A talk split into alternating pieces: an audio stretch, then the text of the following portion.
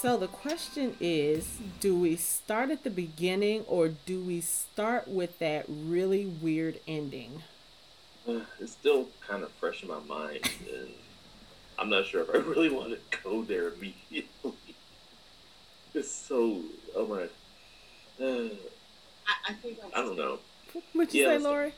I think I was traumatized and horrified at the same time. I was sort of fascinated, going, "Wow, they went there."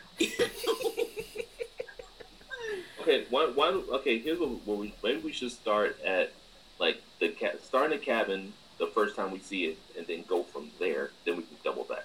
I Because we that, can- that'll help explain the end where we're like, like, All right, that works for me. What's up, hybrids? This is the Fandom Hybrid Podcast. This is Hanako, and we are discussing The Boys, Season 2, Episode 4. The title is Nothing Like It in the World, and I am joined by Mike and Laurie. Um, yeah, I. So, obviously, if you watch this episode, you know that we are talking about that weird Homelander scene at the end of the episode. But, like Mike said, I think we're going to start from the beginning and kind of revisit um, how we got to that very weird, very awkward, very uncomfortable point in the story. Yep. things that make you go, so this episode starts out with these weird um kind of like candid interviews and we see them sprinkled throughout the the episode you've got these women and they're talking about bad relationships and I started watching this episode and I was like, what the hell are we getting ourselves into? Like, it was so out of place for, like, literally in the episode before, um, the last episode, we have all this violence. We've got Stormfront killing a whole building of people and killing Kimiko's brother. And you've got Raynor getting her head exploded and all this other stuff. And then you start the episode with, I don't know, it's almost like a dating profile. right? It was weird. And I guess it start the whole episode started weird and then it ended weird, but it was like this was so out of place. It started with Frenchie almost getting, almost getting his head jerked off. It, yeah, that that was in there too, but it was I don't know. Um and then we go from weird interviews to kind of pick up where we left off in the last episode. Kenji, Kimiko's brother, is being blamed in the news for all of the deaths that Stormfront caused and it's like you you kind of wonder and you can see it here how the media puts their own spin on things and not only that whoever is working PR for Vought you know, you got to hand it to them. They did an excellent job because they totally shifted the blame away. I mean, they had quote unquote witnesses and everything. Yeah, I mean they. I mean they're just they're almost like like political presidential level on, on how they spin things. I mean they could they could literally make it seem like anybody did what they say what they said do, and it's like it's scary how they how how they can twist it and make it seem believable. But then you have to give that to Stormfront and Homelander too for being able to say that and make it seem, oh yeah, you're right. And it's like and that's Stormfront's ability to like sway people, which is which is portrayed later in the episode as well. Right. Here's the here's the weird thing though. The media is putting all of the blame on the super terrorists and not on you know, of course Stormfront's name is not mentioned in the violence, even in a defensive um, you know, sort of light. Like if she was protecting herself from this super terrorist, like her name isn't even mentioned as being any party to this violence. And then literally in the next scene, we see her um, on TV and she's at a protest and she's protesting against Vought. Right. And it's like, what in the world? What what's going on? Like, like she's literally protesting against her employer. She's she's kind of inciting unrest and disruption and you know all of this stuff against her employer and it's like to what end like at this point we know what her true colors are we still don't know what what her plan is like what's what's the end game it's just it's weird Yeah. laura you've been quiet Oh, I'm just listening. I, I, I think that with the media and everything that they're doing and the way that she was, I think she's got this uh, well, she definitely has an agenda, but I think it's more along the lines of seeing how far she can push him because she said something to Homelander later on the episode where he she's like, oh well, maybe I went a little bit too far, but I, I think that the spin that Vought is is giving uh, what happened is what they would do with anyone, not just her. I think that's their standard uh, business practice. I I get it. I but you know, I'm wondering, she chased Kenji into that building alone. Like all of the other um, members of the seven who were there, I don't know where they were, what they were doing.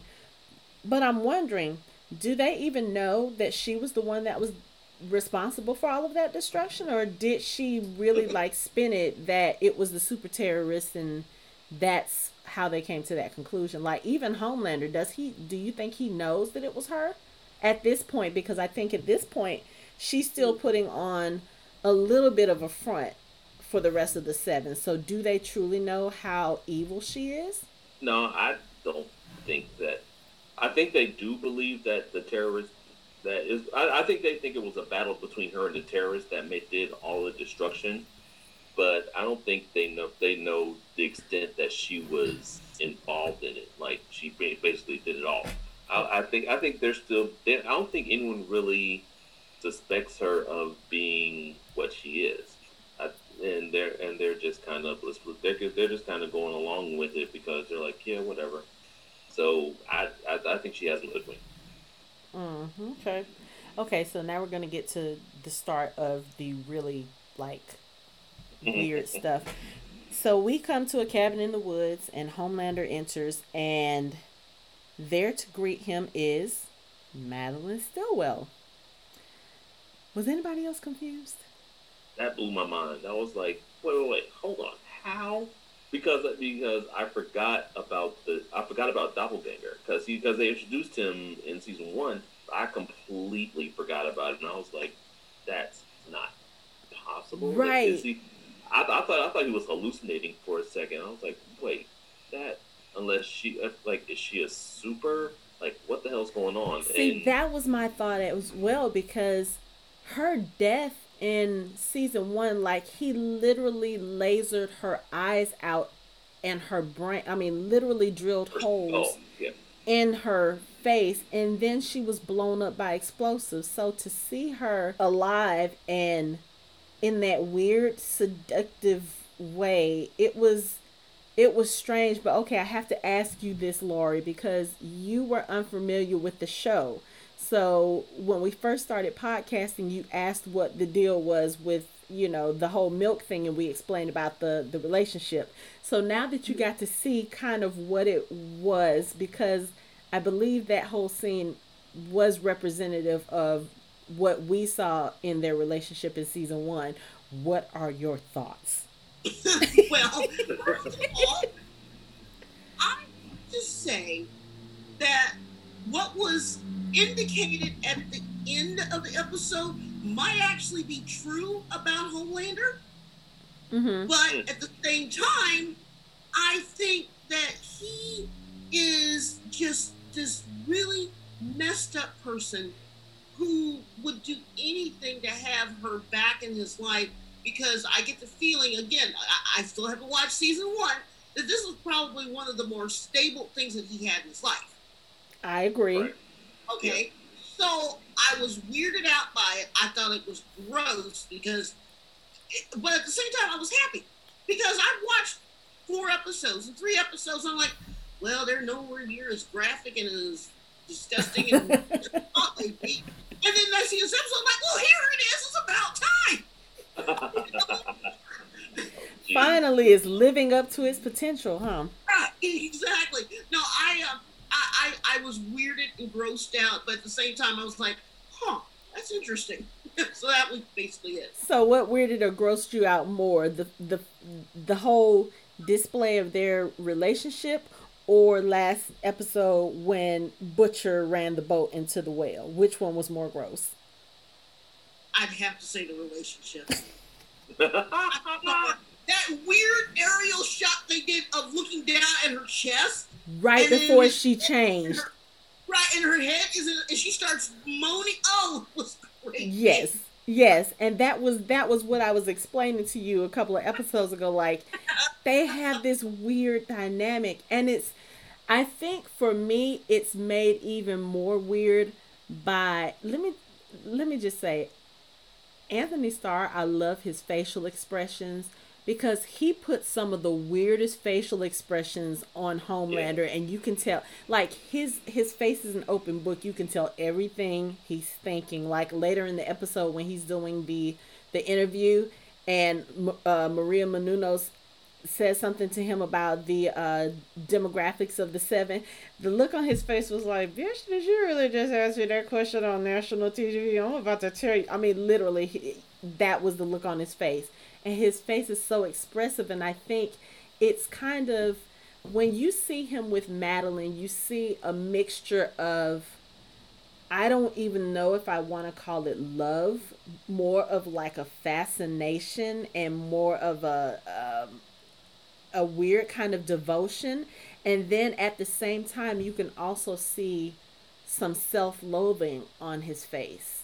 Um kind of like oh why am i because because it's it's so weird like with everybody else that he interacts with he can he can like really quickly turn from charming to cutthroat. And it's like with her he can't really it, it seems like he doesn't have that that boundary or he doesn't have that separation in that personality. It's almost like you know we we talked about how she kind of controlled him. And it's like you can see him when he looks at her, he acknowledges that control, but at the same time, he hates it. And it's just a weird thing to watch him play out. Yeah, because like you can see it like in his jaw, like the way he holds his jaw, kind of his yes. Where he gets like slack jawed and his jaw kind of juts out. Where he's like, "Wait, hold on," and, and you can you can see you can you can almost see him thinking in the way that his that he holds his mouth. Mm-hmm. Like you can see everything about what's going on in the lower half of the state. You don't even look in his eyes. You can see everything going on with his mouth and his jaw. It gives it gives away a lot of things that are that are going through his mind. And see, so, for me, I think for me it's the opposite because I notice more in his eyes. Like he tells so much with his eyes more than he does with the rest of his face. To me, it's like I can look from the nose up and I'm like, oh, he's in this kind of mood. Oh, somebody's about to get their ass chewed out. Oh, he's oh, about okay, to. Yes, yeah. You know, it's just... see, you're right. I can see that. I, I think it's his. Maybe it's his whole face. Like his, like his whole face is so expressive. That's a. It's a good job by by by Tony. By Very. every part of his face showing something, showing what's going on with him, and it's like, especially towards the really creepy part, like once like you can see his jaw like, uh, like he's so con- he's so conflicted. Like, okay, I kind of like this, but this is really weird. But right. But even in that first scene, when when he's laying his head in Madelyn's lap, and before we realize that that's doppelganger, when we hear the groan and the change, it's like as soon as he saw the hand change, his whole expression changed, his whole demeanor changed, and he was like, "Change back, change back," and it was so, it was like such a a, a drastic change of expression, and then almost just as suddenly, as soon as Doppelganger changed back, you saw him kind of ease back into that relaxed, um, yeah. you know, that weird devotion. It it was. It, he's such a great actor with this character it's just so weird to watch. It's like it's like he had a nightmare, then he woke up, then he kind of eased back into sleep. Well, you know, if if I had to look, you know, not to be ugly, but if I had to be in the lap of Madelyn Stillwell, and then this really weird guy who obviously has a thing for Homeland, he obviously has a thing yeah. for Homelander, but yeah, it's it's just you know, all uh, that sudden drastic change that would weird me out too. Yeah. That that scene was so funny. Y'all though, can't see it, but Lori is just shaking her head like, nope. It was it was it was disturbing. I'm sorry. It was. that was disturbing. oh my goodness. Hey, like I said, it's gonna take me Oh, no, you can't get over it yet because we're not done talk. We're not done talking about those I- two. But my thing, my thing is, is that I, I was like I said, I was happy to see it because I was like, okay, now this is what I was expecting. And he, right, he is a great actor, but you know, Karl Urban is another one. I mean, just the look is later on what happens with him and, his, and Becca. You can see she goes, I saw it in your eye, and you can see it the way his face was Yep. changing. Right. That was like, you know, she he didn't want to admit that she was right right, and and I think that what's going to happen eventually is that when he gets with Homelander, just the range of emotions on their faces is going to be just worth watching versus whatever else happens in the scene. You know, Right. Because there's, I get the feeling again, haven't watched season one, need to go back. I get the feeling that there is a lot more pent up uh, anger than I, I I I missed that I didn't see from the first season with who Butcher? with Butcher and with Homelander. Yeah. Oh, y- y- oh yes, yes, It's a lot. yeah. You missed. Yeah, you got to go back and watch the first season because yeah, there's a lot between them. Okay, so we we mentioned. Uh, I think we briefly mentioned this in an early episode. So we finally get, we are finally introduced, kind of, sort of, to the superhero Liberty in this episode, and her backstory is disturbing and then it's even more disturbing. Um first of all Yeah, we Dawnn- got to see Lewis. Dawnn Lewis. Yay yay yay you know uh Dawnn Lewis. Yeah, those of us from our generation we know her as jaleesa from a different world. We loved her in that. And so to see her pop up in uh this show was pleasantly surprising and very uh i won't say fun but it was nice to see her. Um she was like she was only in it for what like four or five minutes, and it was just like really freaking powerful. It Like- was a very like, good the, The way she told that story was just like, man. Like, Right. she did a really good job. Like in that little time that she had, she put a lot into that story. She always does. She was on iZombie for a couple episodes, and even there, I mean, she's just a really good actress. You know, Yeah. and I was happy to see her, and she's got a very recognizable face, and and I was like, oh, there's Jaleesa, you know. So, but see, I, I I'm just old enough, and I'm telling you how old I am. When a different world was on, I was actually in college at the time going to a state school, and I would come home and I would watch, and I'd be mad because I wasn't going to Selma. No, I was, I was I was watching it. I was watching it when I was at Hampton, and that is like the most fun. Like I was at Hampton when, um, he, when Dwayne proposed to Whitley, Oh wow! Ugh. and it's like, and it's like we, Iconic we were all moments. we were all in the dorm, like like huddled around the TV, and it's like we actually, like we were watching it, and we are like, like we this is how, oh god, how long how long ago it was when I was in college. Someone had a TV, and we could we could turn it like from color to black and white. We We're like, oh, put it on- we're like, put it on black and white because it kind of looked like the end scene from Casablanca because they both had trench coats on and they were at, at the airport and stuff. So we turned it on black and white. And It almost looked just like Casablanca. And we, when he proposed, we were like, oh! Everybody was like, oh! There like, are the some was like, the millennials and doing?" Gen Z listeners right now who are like, "What?" Like, what do you mean? You can you can make color not color. What filter is that? Thinking, Right. But getting back to Miss Yeah. Liberty, so we find out Yeah.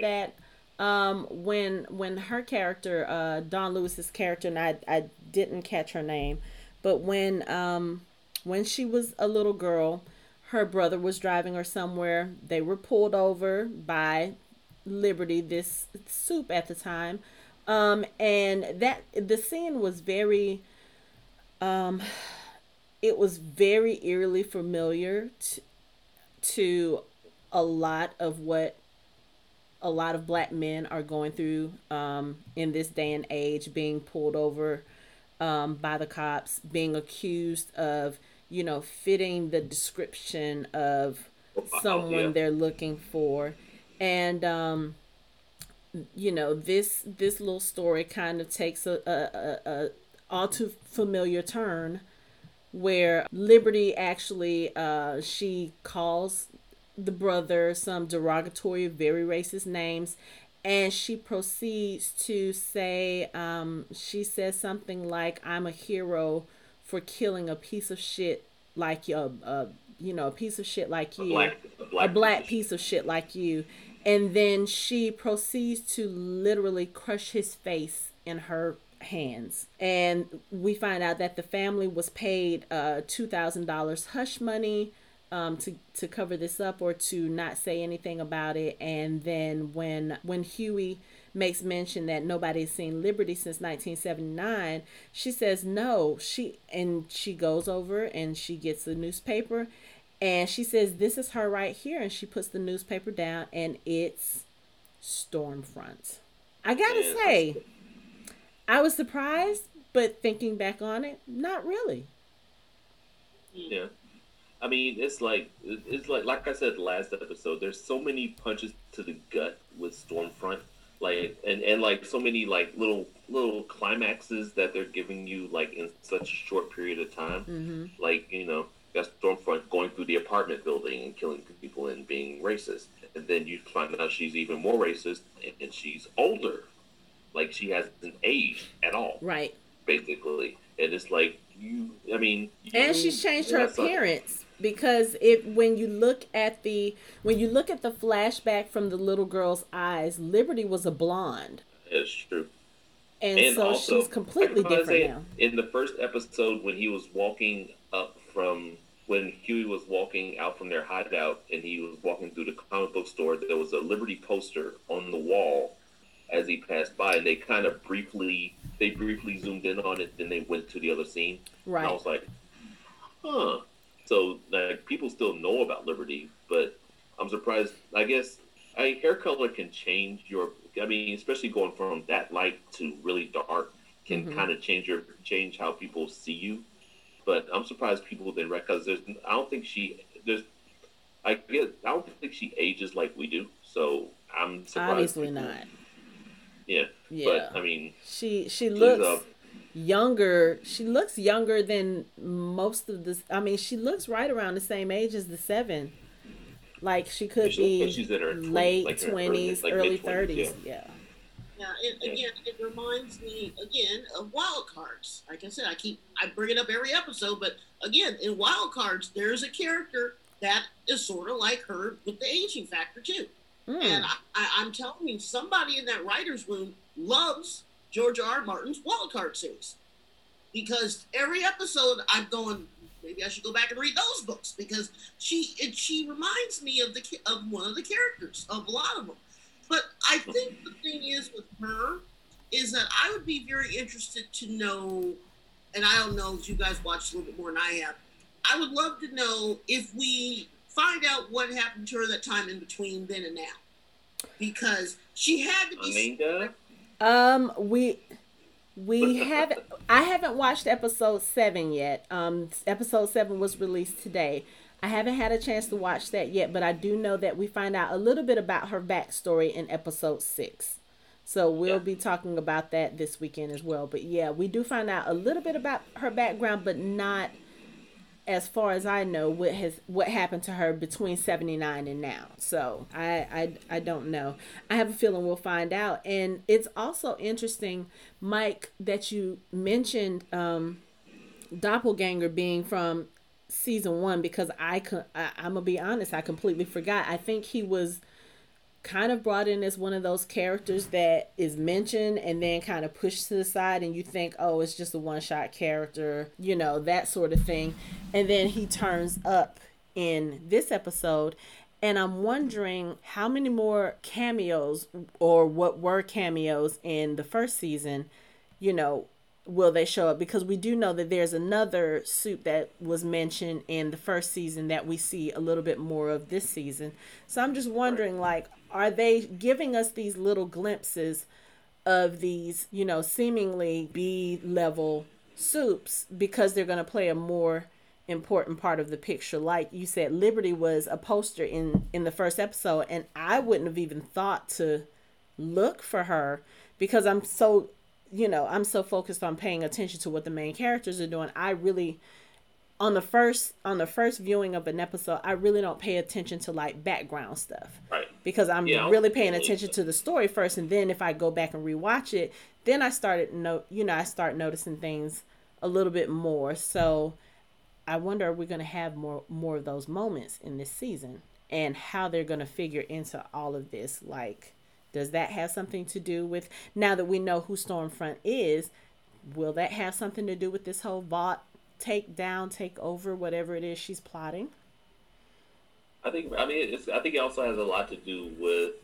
with the cult getting members. I think it's I, I'm more and more I'm almost starting to see it as like a lot of sex getting a sect getting together as far as like super superhero groups getting together and like almost fighting for superiority as soon as they see a weakness in Vought they're like oh oh they're kind of they're kind of falling apart maybe it's our turn to take over I think that's why the cult is start, starting to starting to pick up steam and get followers, mm. and trying and trying to get someone like the Deep who can really recruit other lower level soups to go to go along with him.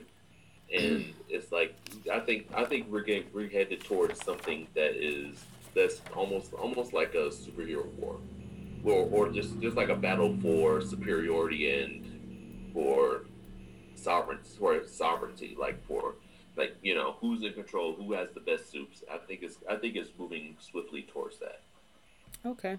Well, since we're talking about the deep, uh the other part of the weird part of the episode is we see um, maybe two or three more of these weird interviews that started off the episode. And it turns out um, the collective is actually interviewing some of their female members for a position as the Deep's wife. That's not yeah. creepy. Weirdest version of the dating game ever. And it's so it it's funny because we already knew that this um this group, the collective, is kind of like a cult.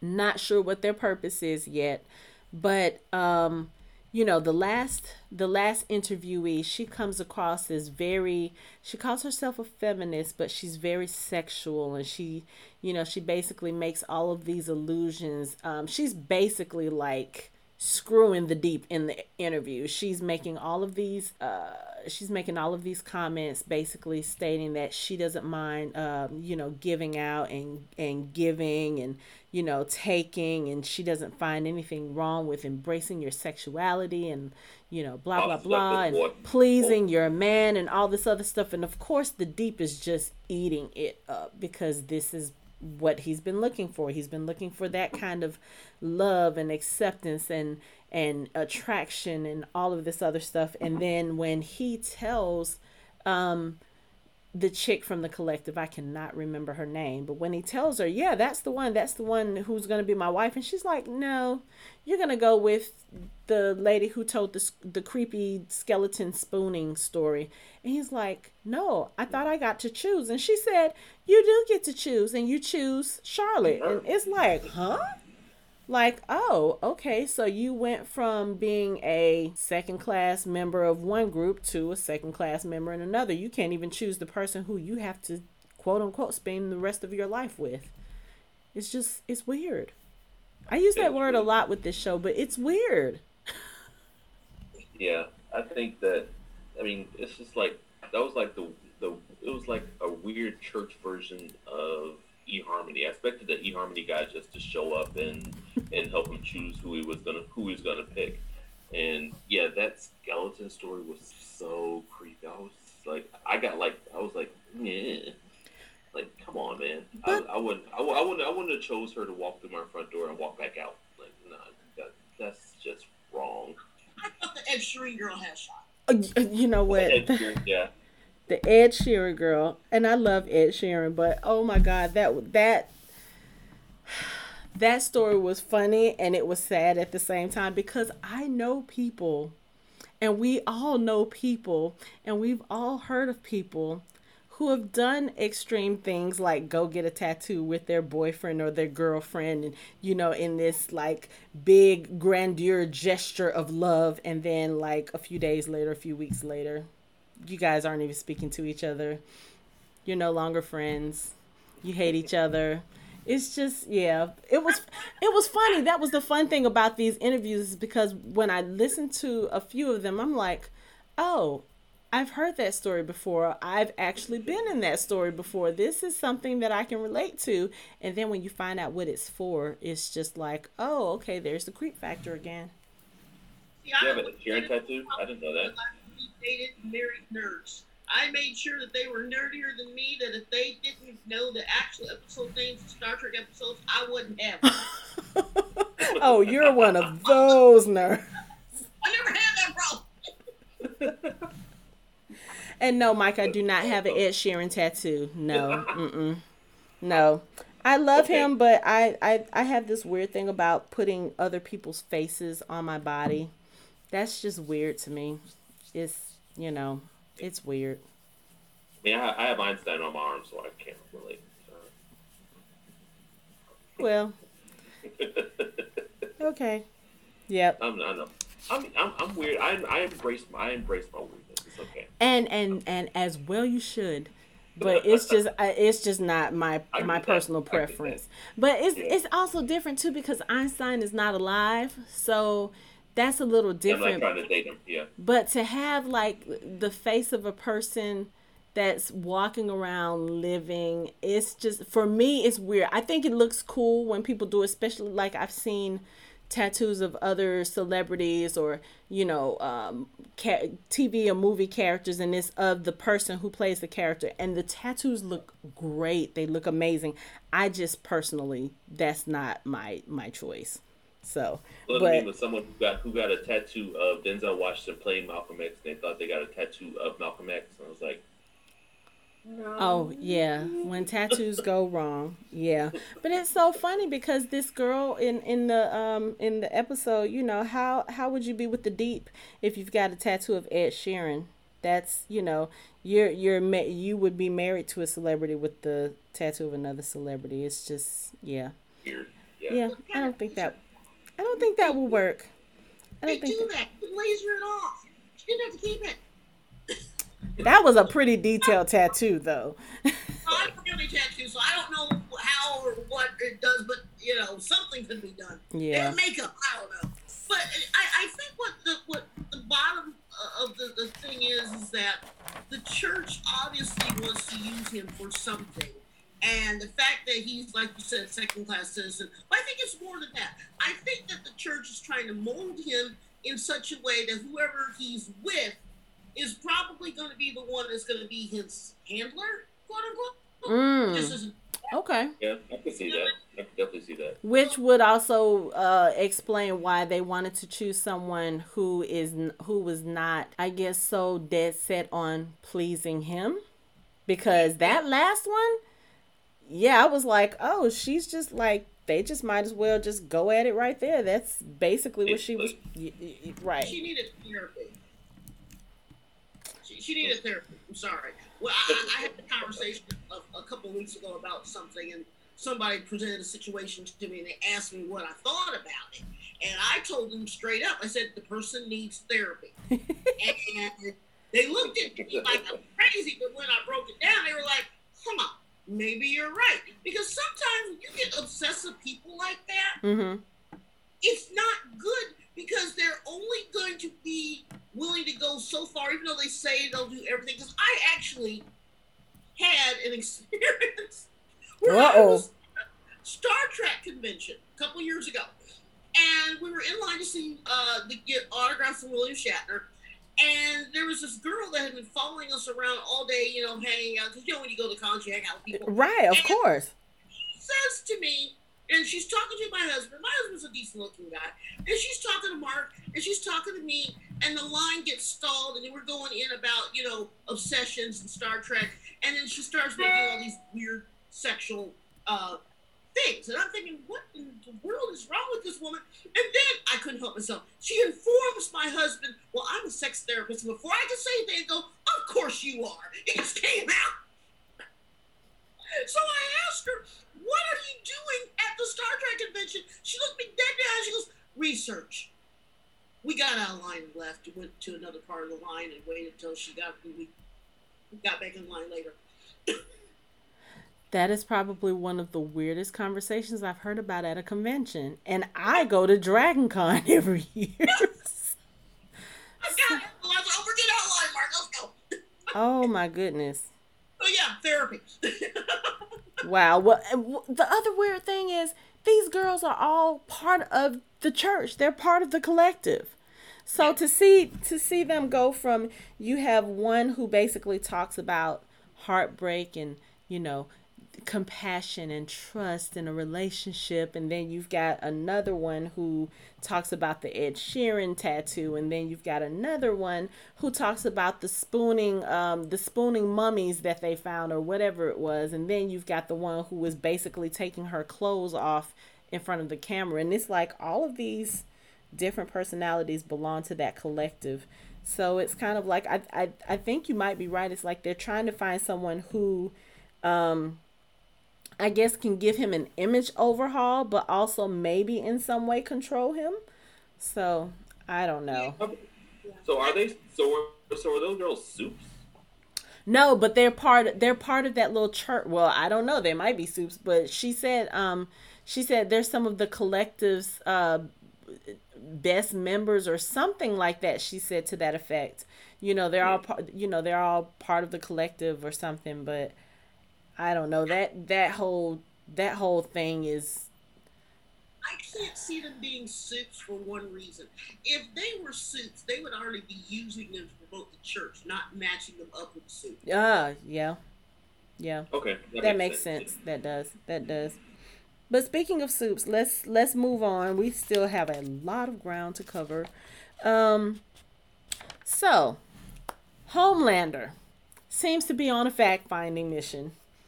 Um, he has approached Starlight by threatening to, um, I guess, dig his hand into her stomach uh, like literally almost disemboweling her. Right, right. And and Starlight, you know, this is something we, we, we talked about a couple of episodes ago. Starlight is learning to be a very proficient liar because she's able to lie her way out of this. Homelander is basically threatening her um, because she didn't kill Hughie when he told her to last episode. And, um, you know, he's like, yeah, the reason why, you know, you didn't kill him is because y'all are together. And she tells him basically, Hughie broke my heart. I want to rip his face off half the time. So no, we're not together. Now am I lying? And she says it with such confidence that he literally looks at her and he's thinking, he's like, "No, you're not lying." And I'm like, "Oh, she's getting she's getting pretty good at this." You're really good at it. Right. And then he goes and then what happens next? I think he's doing an interview on Maria Menounos with Queen Maeve, and he literally outs her on national TV. And this is the first time Queen Maeve even has an inkling that Homelander or anyone within that that world of hers knows that she's a lesbian and knows who her girlfriend is and Homelander just revealed all of it to the entire country. I can't believe he did that shit. I was like because like it took so much because my sister's a lesbian. It took so much for her to come out to my mom, me, and my grandmother. It's like she was so. It is such a personal thing for someone to right. do that. Why would you? It of all people to do it. I mean, if if her if her if her girlfriend would have done it, she probably would have been she probably would have been mad. But that would have been better than freaking Homelander on Maria Menounos, right? Telling the world that she's a lesbian. Right. I mean, that's just.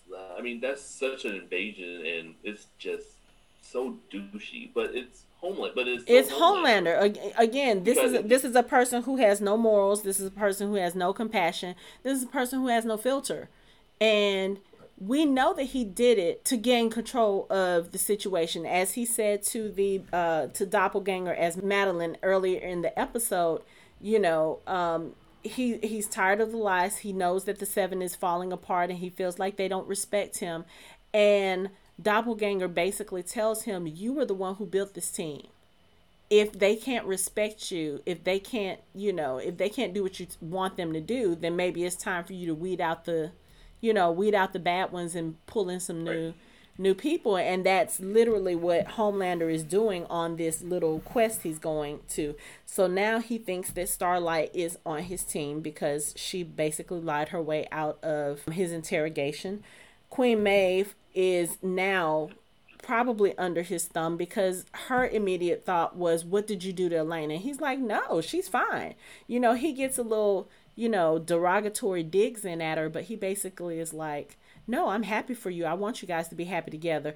And he's telling her this and he's smiling like he's sincere but again it's those eyes it's the look in the eyes that tell you something is up his sleeve and if he doesn't do anything with this information now he's going to do something with that information later like you can see it on his face. And and. Maeve is she's she's right to be suspicious because this is Homelander you know? And he says you know is it is it so hard to think that I would want you to be happy? Uh yes. Have you met you right. You know? And then um also with A Train. A Train is coming to Vought. He sees um Shockwave. Shockwave. He's he he sees Shockwave, him. Yeah. He sees him, you know, boarding the elevator, and this is the person who he considers his primary rival. Rival nemesis. So yeah. he goes upstairs to talk to Rachel, and she's like, "Oh no, everything's good." Homelander comes in and basically, I mean, like literally cut cut to the point oh yeah, you're here. Okay, good. You're out. And he's like, out of what? Out of the seven. And Homelander just basically lays it out. Yeah, we know your heart is bad. You think I don't know that you, you know, you can't run like you used to, that you've been having issues with your heart. And A Train is t- trying to talk his way out of this.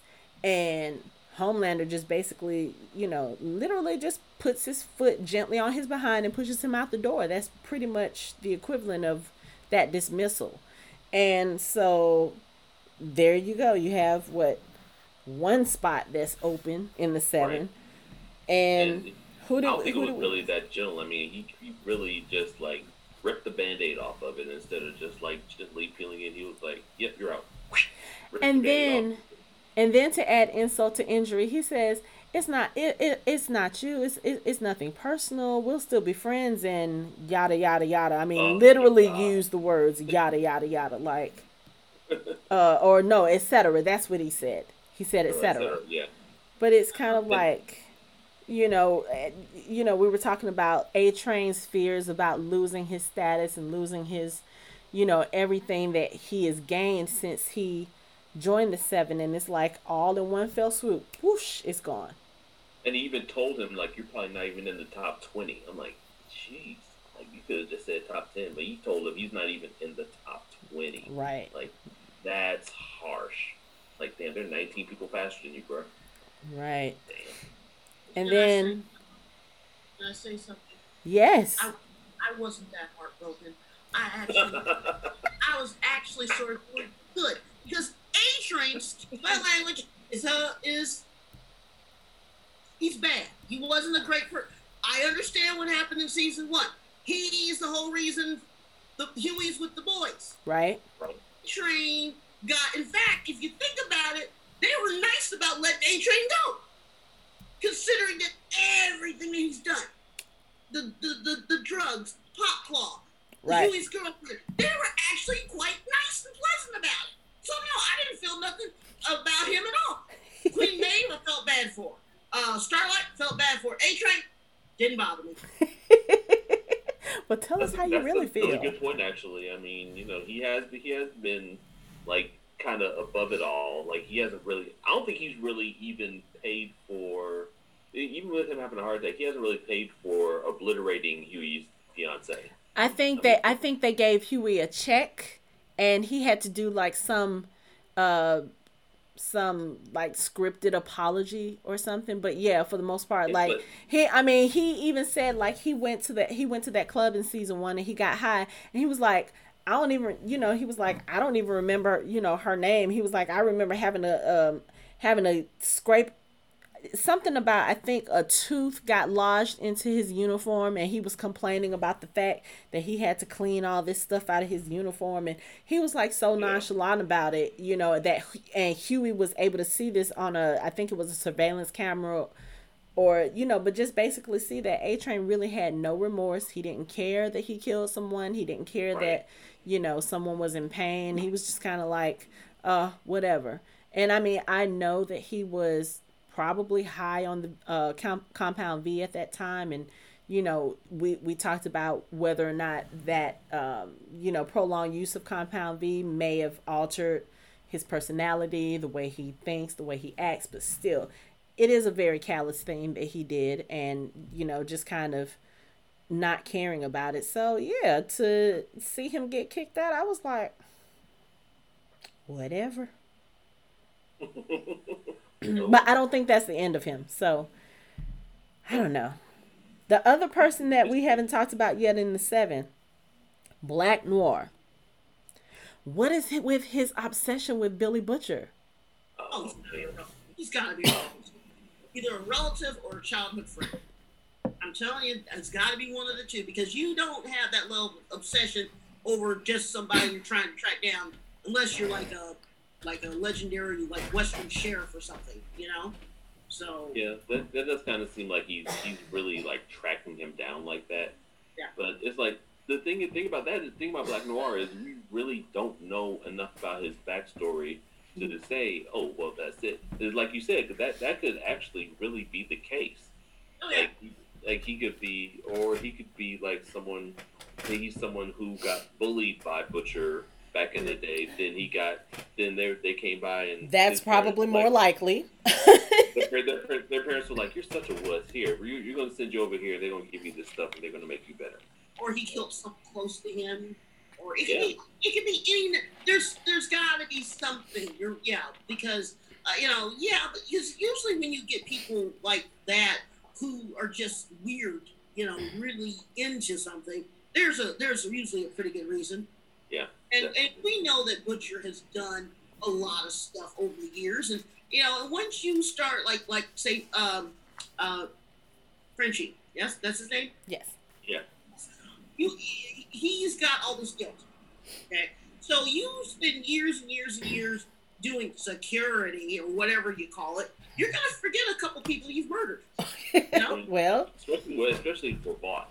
I mean, it's like Vought had probably has such a deep closet. There's no telling what they've done.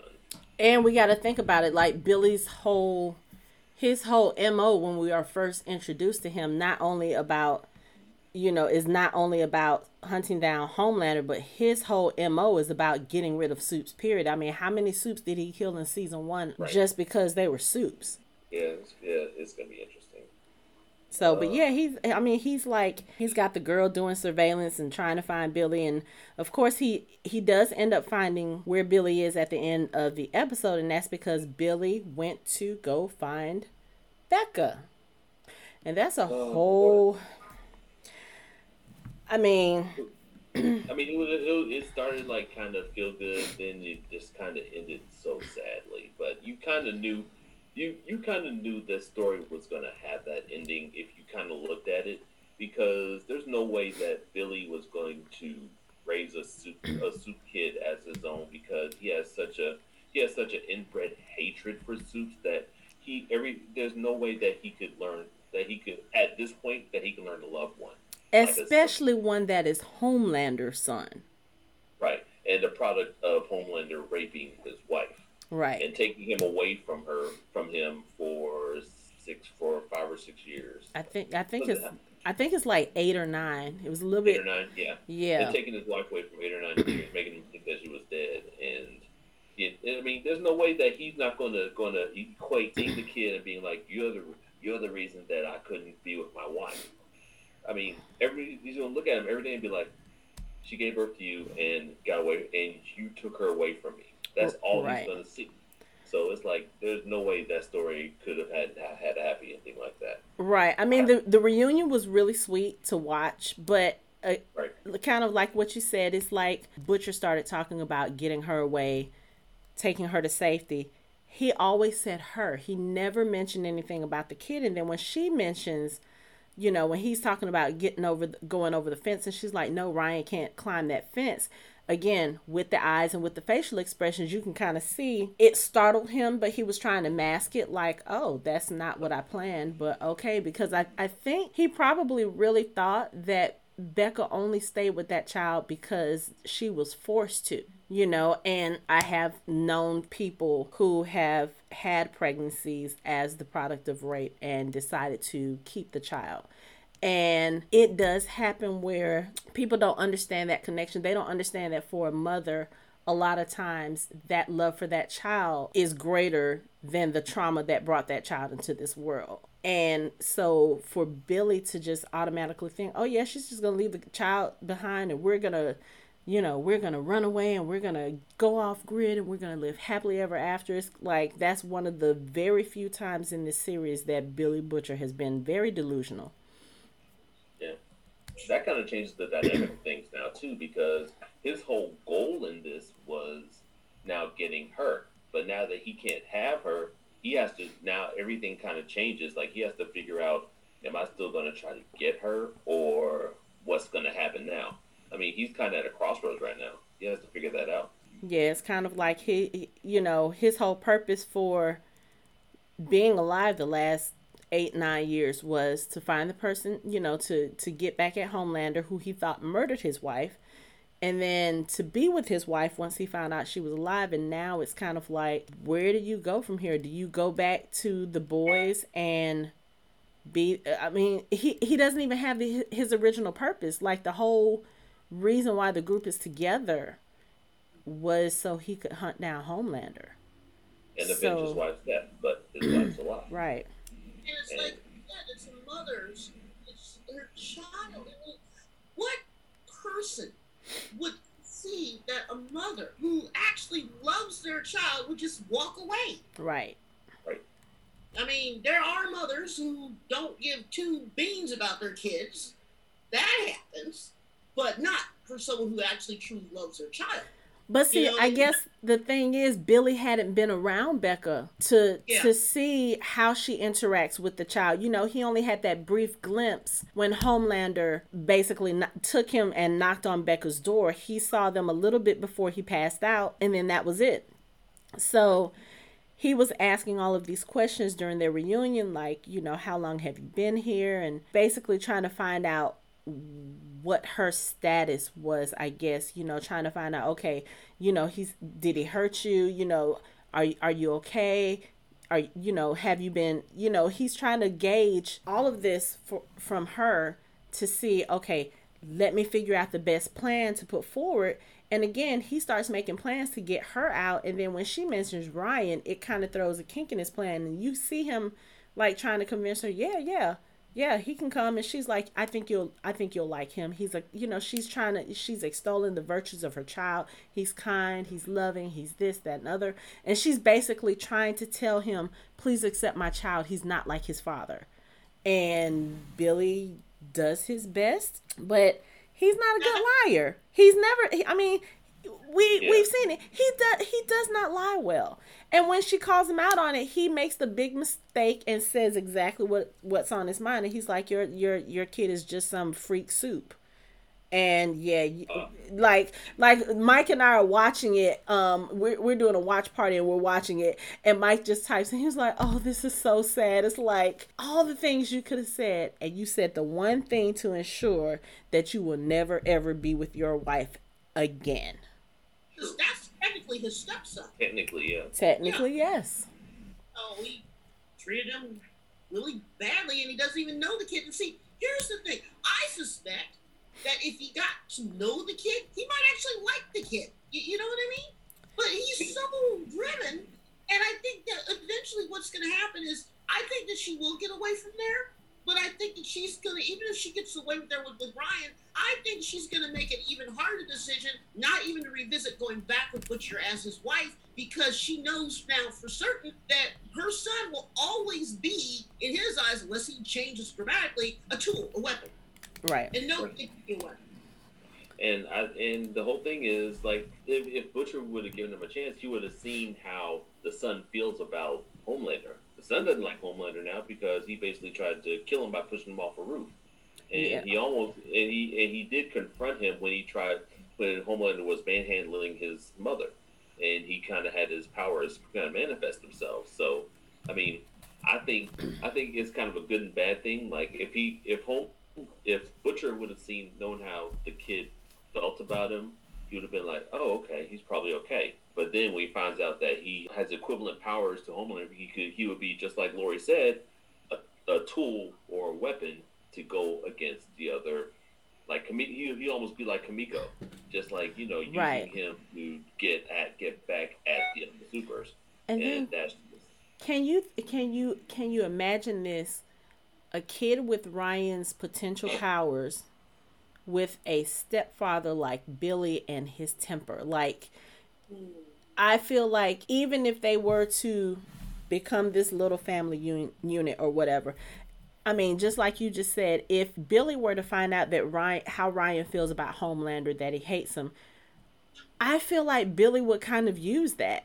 You know, he would kind of that that seed has already been planted in Ryan. I feel like Billy would probably make that seed grow and then potentially use Ryan to take out Homelander once and for all. I mean, I don't know. Maybe Billy is the type of person that will soften under, you know, with a child, but I don't think he is. I mean, Becky even said, "I know you. I know you hate kids, but," and he was like, "No, I don't hate kids." And she was like, "I mean, for her to say this, his wife, the person who knew him the best, not that oh you don't like kids. She said he hates kids. So I don't see Billy Butcher winning Father of the Year award either. It's just I think Becca did the best thing for her and she also did the best thing for her child.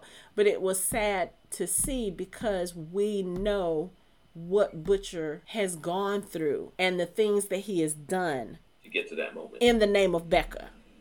You know, but I think if she, I think even if she knew what he had done in her name, I, I, I think that would be too much for her.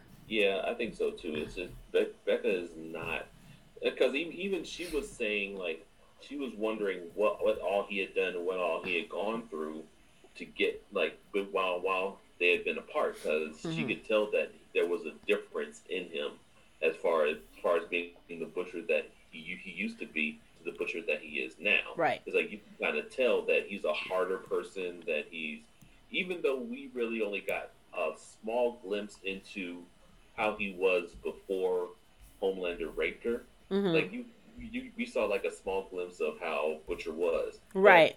then, you could, but even when you first meet Butcher, you could tell that he's been through a lot. That he's just hardened and like, oh, like really has gone through stuff that's fundamentally changed him as Right. a person.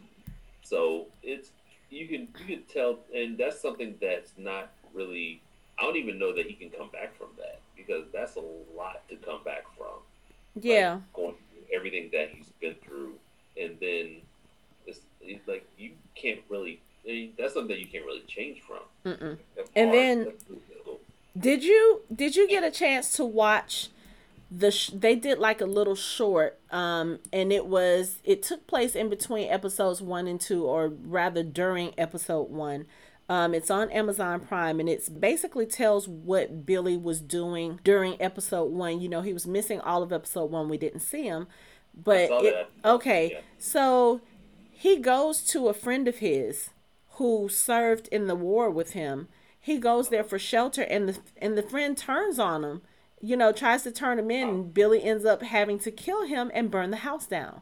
So that's another thing. It's like not only is he has he killed Soups, trying to you know get revenge for or find Becca. Not only has he you know innocent people gotten in the way, but he's also had to kill people close to him just for it to it. just for it to like fall apart in his face. It's sad. Yeah, I mean, it's just you, you kind of have yeah, because I mean, I, you could oh, you could literally see both of their hearts breaking, like when she after she pressed the panic button and told them that they were on the way. Right. It's like like you could literally see both of their hearts breaking right there. Yeah, that was so sad. Yeah. That was so sad. So I have a question going back to the visit to Dawnn Lewis's character.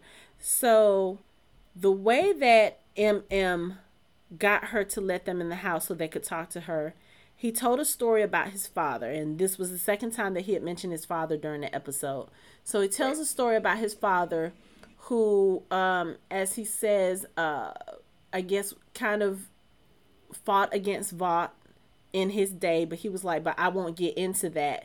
And he tells the story about what his father, you know, did and how he, you know, how his father died and that that burden has passed on to him as far as, you know, righting the wrongs that Vought has done. when we listen to Dawnn's character tell the story about her brother's murder, she mentions that a man showed up to the house to offer them a settlement and it, he was from Vought. Now that got me to thinking. I wonder if MM's father was the attorney who was working for Vought at the time and made the settlement offer and then maybe had a change of heart or maybe had, you know, his conscience started getting to him and that was when he turned against Vought and started fighting and then of course he ends up dead but i'm wondering if his father has a bigger role to play in that story i mean it kind of makes sense I see, I see what you say. I think I didn't see it at first. Like when, when you mentioned it while we were watching, I didn't see it at first. But the more I saw it, I was like, that kind of makes sense. I mean, it's like his father probably didn't. I mean, it makes because you know it's kind of like uh, the like the lawyer. It's kind of it's like the story you see a lot where someone comes up out from where they used to be, like as far as like being a lawyer or something like that, or working in a corporation, and then they go back and do something bad to someone in their neighborhood or a neighborhood similar to theirs, and they they have a change of heart. They see what they're doing, and they're like, "What have I become?" Right. They're like, "Oh man, I gotta change. I gotta change this. I gotta fix this." So I and yeah, I could kind of see that, but the thing it also reminded me of, and I think Lori, have you have you seen Black Lightning?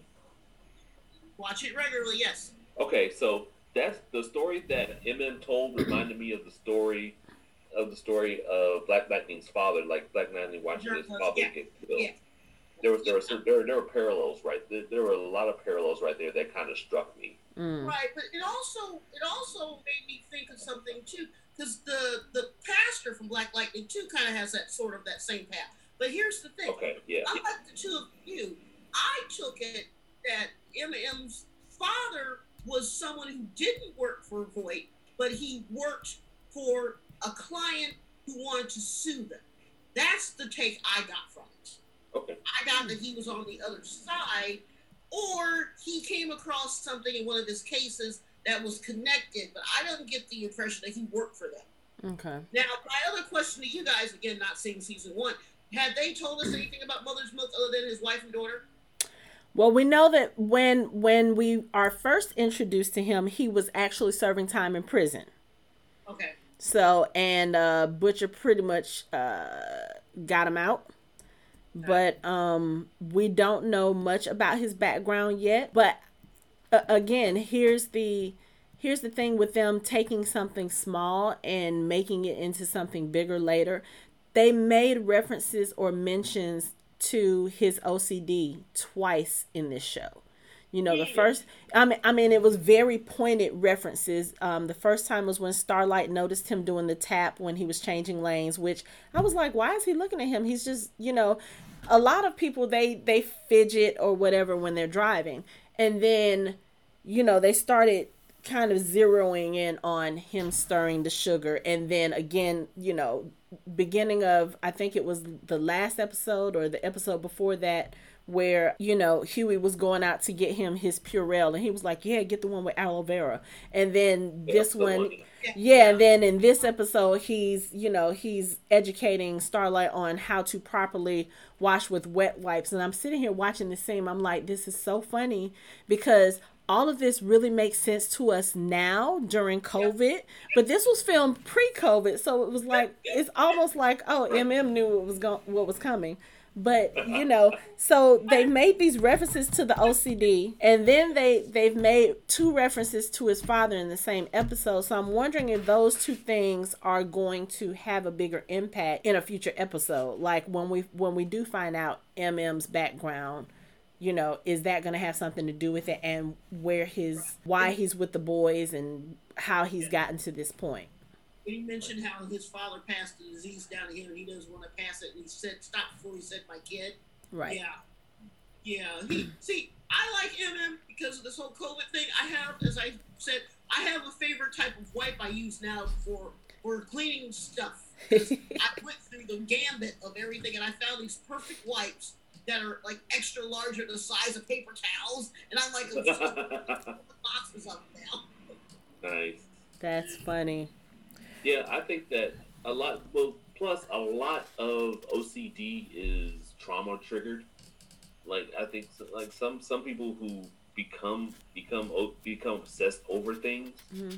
that is triggered by something traumatic in their life. Like it's like some people who can't open doors, like or they have to do something before they open a door. Is is triggered right. by something that happened in their life. So I'm thinking that I mean maybe him tapping tapping the steering wheel is like is reminiscent of the tapping of the typewriter.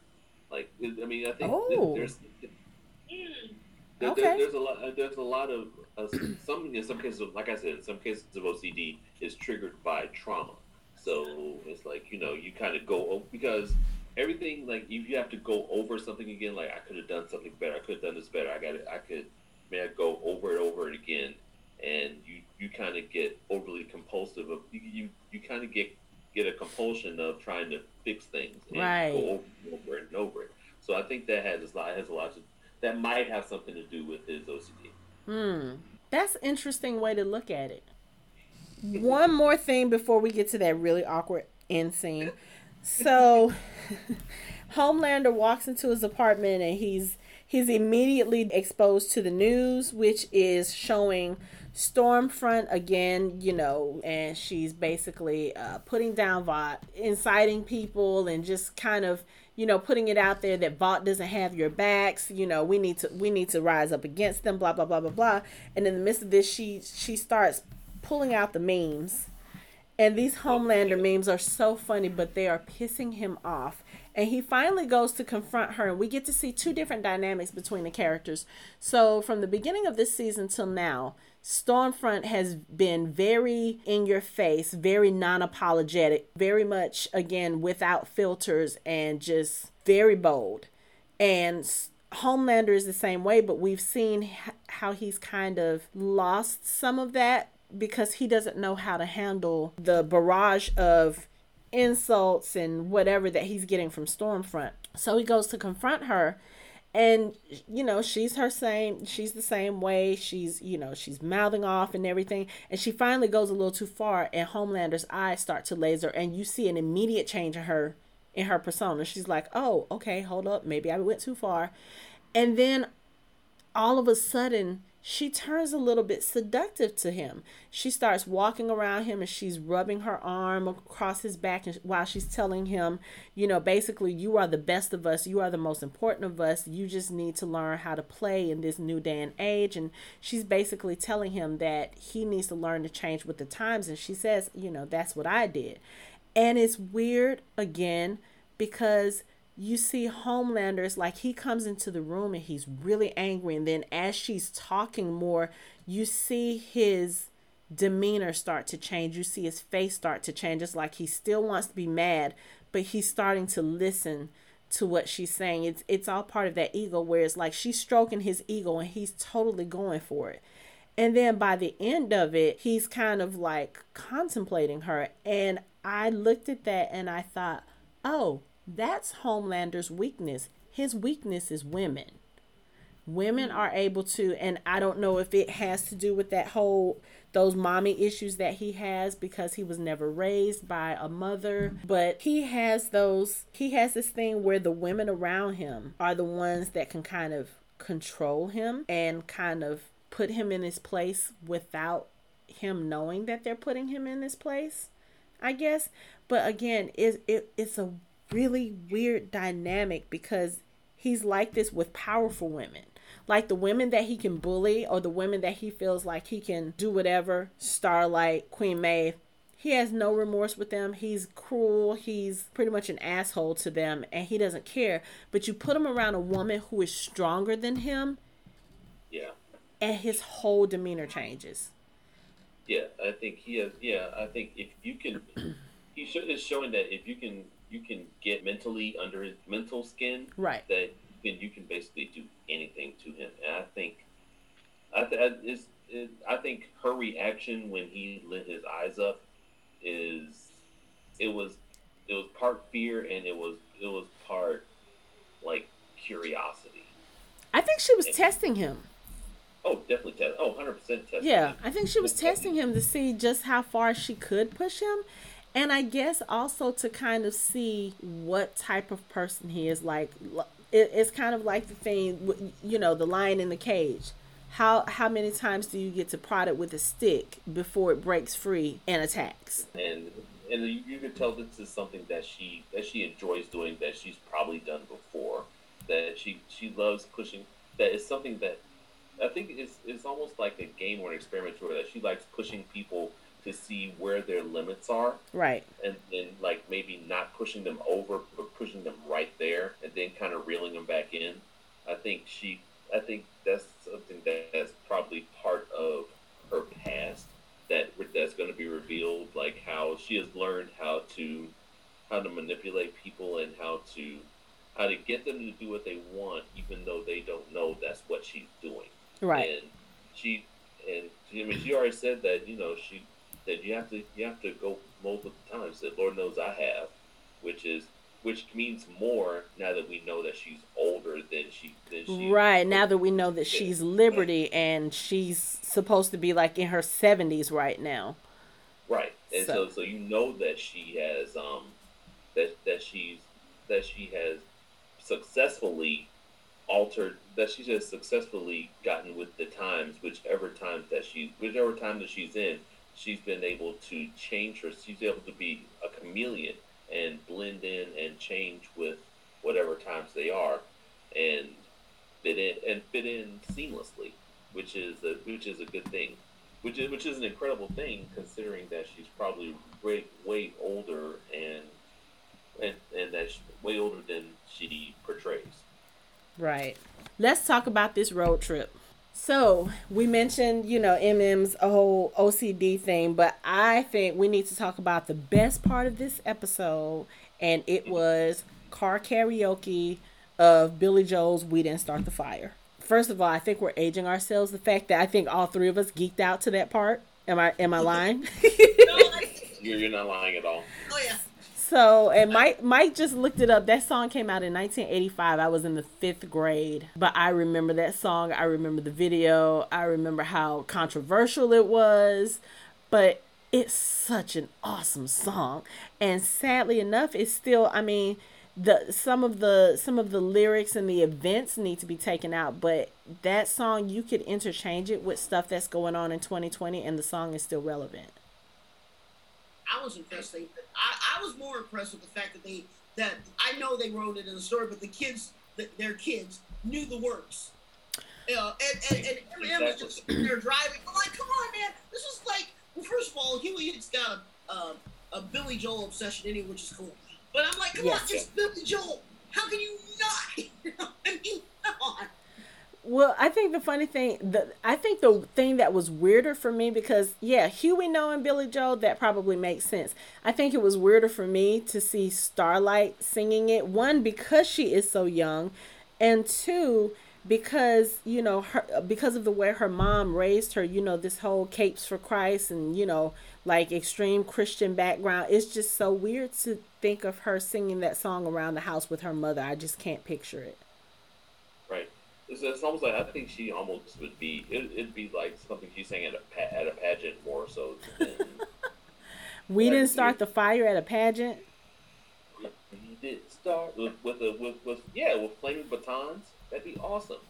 We did. I mean, I, I, I, I can see that. I can see that happening. I can see MM was not feeling it.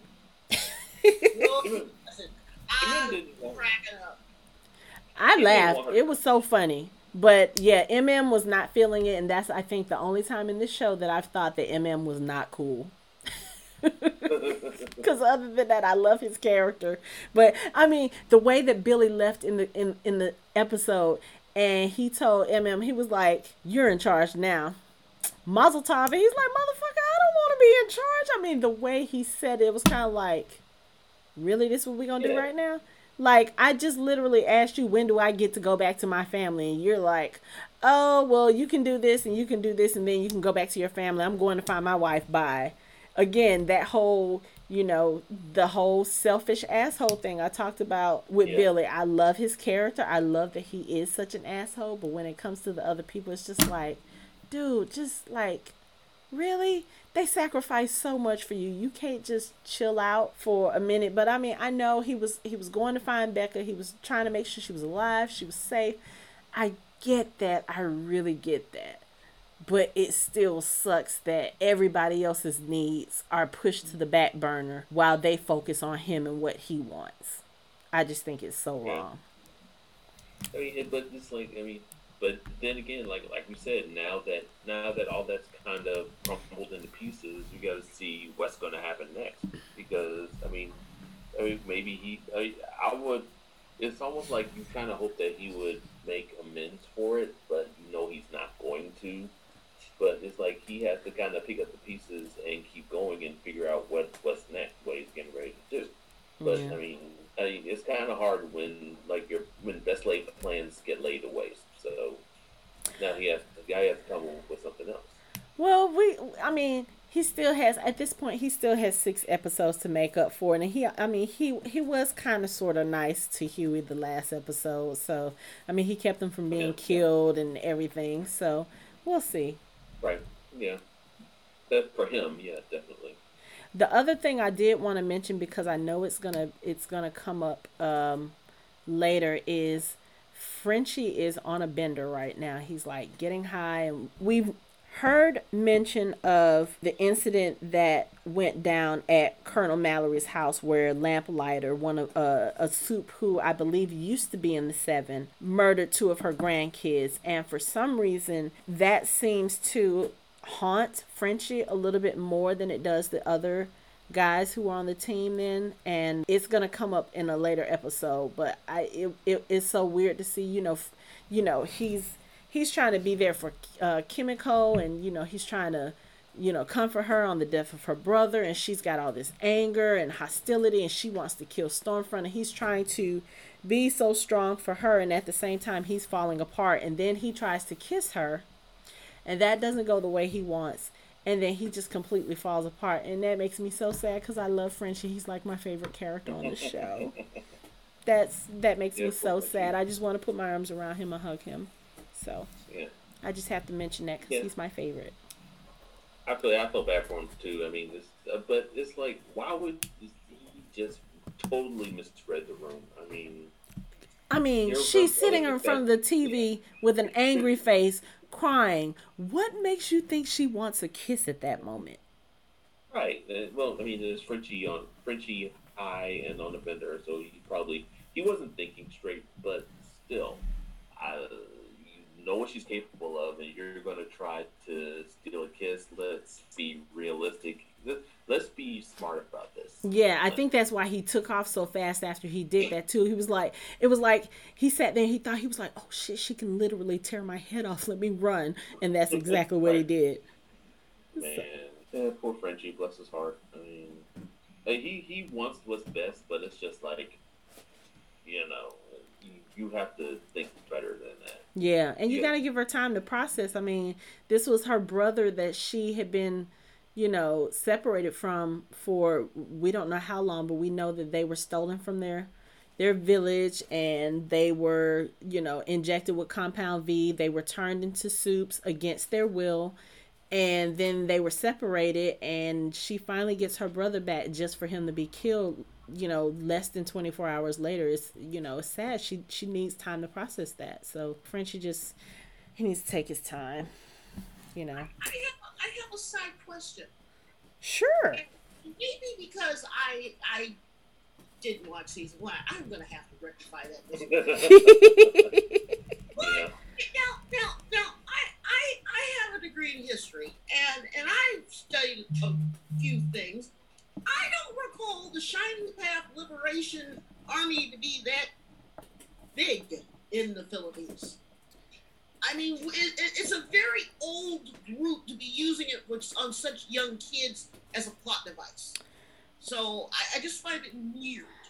Um, I, I, I can see like the, the child soldiers in Africa. That's more of a current thing.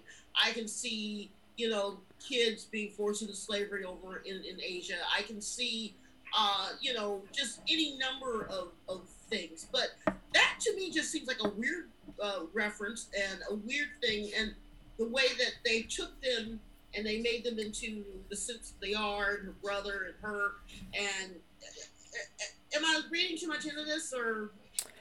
I don't know. I mean, I honestly, because like you, like we've said, they always seem to mention things that have greater significance later on. So I'm thinking because we've been, you know, we had heard about this little group, and then we see we've seen more of them in the last few episodes. So maybe something else will come from that. Um, but I don't, I don't know. I I think it's weird too. Like you said, there were there were other there were other um, groups and other plots that they could have that they could view. So I don't know why this one was right. That yeah. right. So I don't know why this one is like of particular importance, but yeah. I, I have a feeling it'll probably come up in a later episode and we'll probably get more detail into it. Maybe a little bit more background of Kimiko and Kenji. I would like that because I actually like, you know, even though he wasn't on the screen for a long time. I liked the actor that played Kenji, and I liked what the potential was for his character. And I hate, yeah, and I hate that his character was gone at you know so quickly. But maybe we'll get to see a little bit more, you know, like background, backstory. I mean, they have to give us at least, uh, you know, a good two or three scenes because there's so much you don't know. I mean, I'm pretty good coming in cold this season, but wow, there's so many questions. right. Right. All right, y'all want to ta- y'all want to tackle this last five minutes? This this weird, weird scene. The what was it, Mike? That you said it it takes it takes.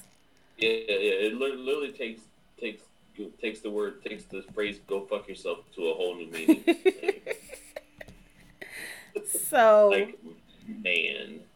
So after his little um pep talk from Stormfront, Homelander goes back to the cabin to see Faux Madelyn. That's what I'm going to call her, Faux Madelyn. And it's clear that he's there with a different purpose than he was when we first saw that scene in the beginning of the episode. Um, you know, Faux Madelyn comes up to him and she's trying to do the the same thing. My good boy, are you thirsty? And again with the milk fetish, that's like really gross. But, you know, Homelander makes it he makes it very clear that that's not what he's there for. And, you know, Doppelganger makes um you know, makes a comment about her loving him or something like that. And he says, I don't need you. And he walks away. He was like, the only person I need is me. And then in the background, Doppelganger turns from sexy Madelyn to sexy Homelander. And I mean, in the negligee and everything and it was weird but it's like they he starts having this sexy dialogue. I, I won't even say dialogue like doppelganger literally goes to homelander and starts i don't even know how to describe he basically starts trying to seduce homelander by saying yeah you don't need anyone but you you know um all you need all you need is yourself you know i can do this. And i i mean he starts getting explicit like very explicitly. he's like yeah i'll suck your blah blah better than anyone ever has and you'll come looking at your own face. And it's not really gay because it's with you and it's just like who the hell wrote this scene? And how did you keep a straight face when you did? I want to know how he kept a straight face filming this. I mean naturally i know he probably had a stand-in so it wasn't actually looking at his own face but it was still weird and let me just say he wore the hell out of that negligee he wore the, uh, no, he looked good he looked good but it was yes, it was. I mean, I. It's just it's it's it's one thing to love yourself to have self love, but to like have that ideal physically manifest itself in front of you and almost become a reality on the screen. I mean, literally, I was sitting here looking at the screen like, if you actually go down on your knees in front of yourself, I'm turning this shit off. I was like, I can't do this. I can't do this. It was so, it was so uncomfortable. And then of course Homelander has to be Homelander and basically is like, I don't need you. And he kills his doppelganger self. And I just looked at it as I, I told Mike, I said, okay, so I guess at that point he's killing the what he considers the weak part of himself. The person that needed to be loved the person that needed to be accepted the one that needed to be quote unquote adored. That was the person that he feels made him weak. It is also the same person that allows him to be kind of controlled by the women in his life especially Madelyn like she was that main influence and she was that main connection so i think in killing that version of himself I think from this point on, we're going to see a whole different Homelander. Like I like think, he, like yeah, because he killed that part of himself, and he technically killed Madelyn again. Again, because, yeah, double because tap. He, he, like, like you said, he he got rid of he got rid of both things that he felt was holding him back. So now he can go forward and do, and he he probably feels like he can go forward and and be a better version of himself. You know, I mean, I just want to say there's a difference between loving yourself and loving yourself. Yeah. I'm glad you got the difference between that. Yeah. Like, yeah, but, wait, but when he when he when he went down on his knees, I was like, I, I, literally when the doppelganger was on his knees, I was like, are they they're going through this? Oh my god, they're going to. They're I gonna, really thought that they were gonna like. I thought we were about to see something graphic. That was gonna be so like. I was gonna be like, okay, you know what? I watch a lot of stuff that can be questionable. That would have been a new one for me, and I don't know how I would have reacted. That was just Uh, I was actually waiting for you to do a fade shot and show him, you know, right. because I'm like, if you're gonna go that far, you might as well go that. No, I'm not. I'm not ready for no, no. And and here's the thing, and I'm speaking this with knowledge of what happens in the next two episodes. That's not even the weirdest thing that happens in this season. Oh, jeez. really It's- not. Yeah. It's, it's really yeah. th- This is literally the the tip of the iceberg. There's so much more. There's so much more weirdness iceberg below this. It's just not like seriously. It- you know, it, it's interesting because he, this is what I thought. I didn't think you you guys are thinking metaphorically this and metaphorically that. I'm thinking he killed Doppelganger because if you think about it, he's already in a, a, a same-sex relationship because Doppelganger technically is male, and even though he's trans anyway. But my thing is, I think the reason he killed him is because he said it's not even gay. And I think with Homelander being Homelander, that triggered. So that's the way I took that death. Okay, that was that's the way I saw it. Is because you have a lot of people out here who do stuff, and they don't want to admit to themselves what they're really doing is this when they're trying to make it seem like it's that. Right. So that's what I took it as. I took it not killing himself. I took it he killed them because poor doppelganger uttered one line too many in his little quote unquote role play. Hmm. Um, in that line, I wonder if he wouldn't have said anything. Like, if said anything, like we would have seen, seen, seen um, Homelander's head head thrown back in ecstasy and been like, oh, fade to black. Whoa, hold on. Right? Yeah.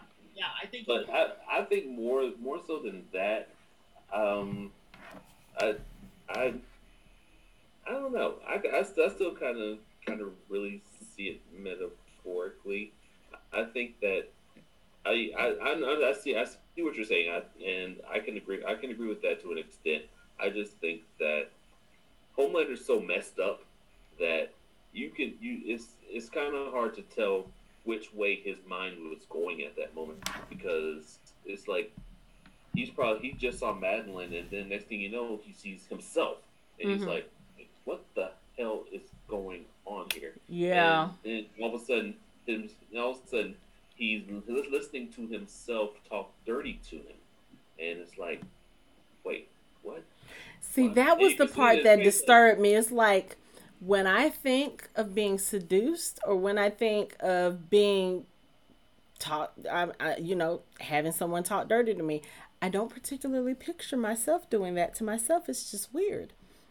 yeah yeah I'm, I'm not i'm not that into me i don't think i could no, like it was and, and the fact that he and and again with tony starr is like with the facial expressions it's like you could see there was a little bit of fascination and then also a little bit of disgust Like he didn't know which he didn't know which way that pool was going.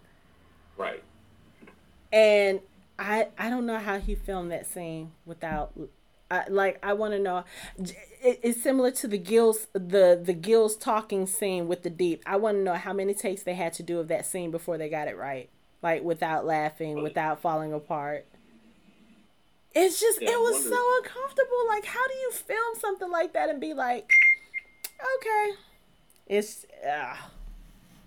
yeah, and, yeah, and just uh, man, this this just some haunting stuff, man. Like we like, we don't even know what else to say. Uh, yeah, this, that that's a good. I mean, that that's a, that's a hell of a way to end the. I mean, to end the um episode. Like, wow. But I mean, but it gives a gives you a good space to lead into and think about what's getting ready to happen next with him. Right. And it's. I mean, oh, Homelander's so fucked up. His his mind. His, I mean, his mind is in such a state right now that it's like because he's already he's already mad at everybody. He thinks he's already paranoid, thinking everybody's lying to him. Right now, as he has a weird he has like weird sexual stuff going through his mind, and he's like purging. He's purging a whole lot of whole lot of things from. He's he, he's thinking that he's purging a lot of bad things, but more bad things are coming in, and then the whole thing was Stormfront, which is escalating in a weird way, and it's like there's so much stuff going on right now.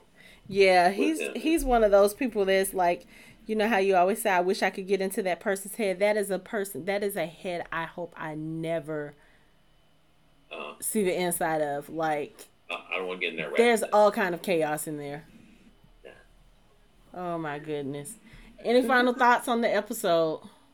Uh, all in all, it was a good episode. It's just from the shock of seeing Madelyn like walking in the cabin, thinking, "Why the hell is she there?"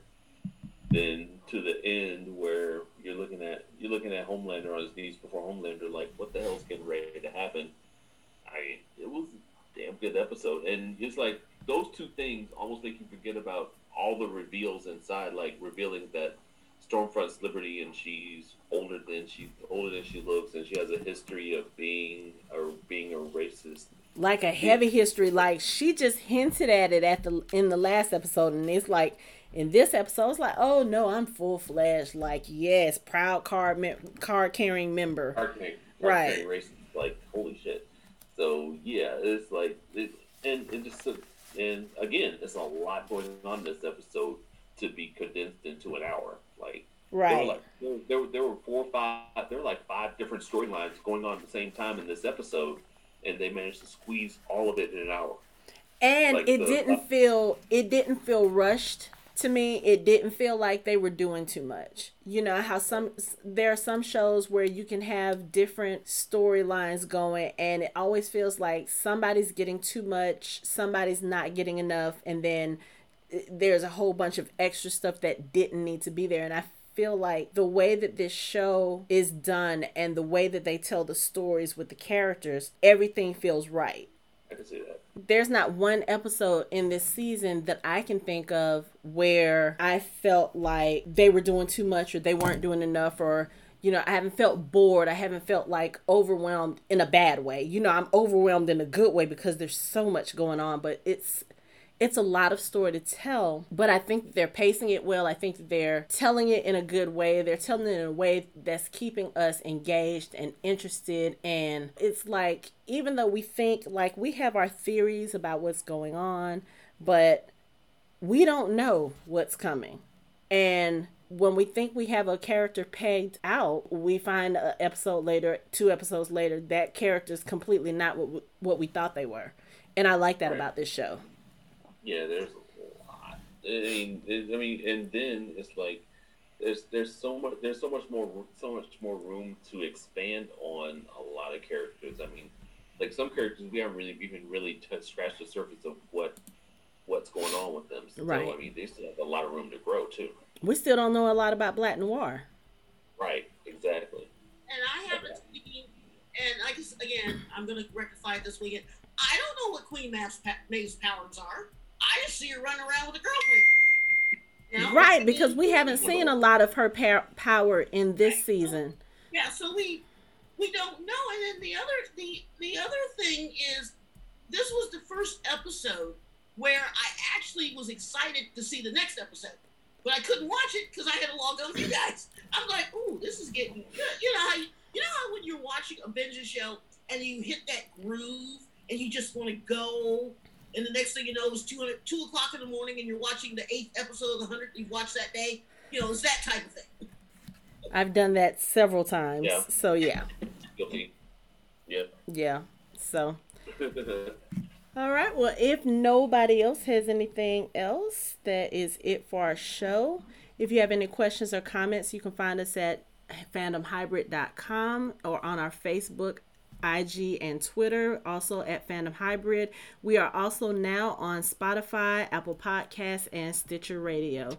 Thanks for joining us, and we will talk to you guys next time.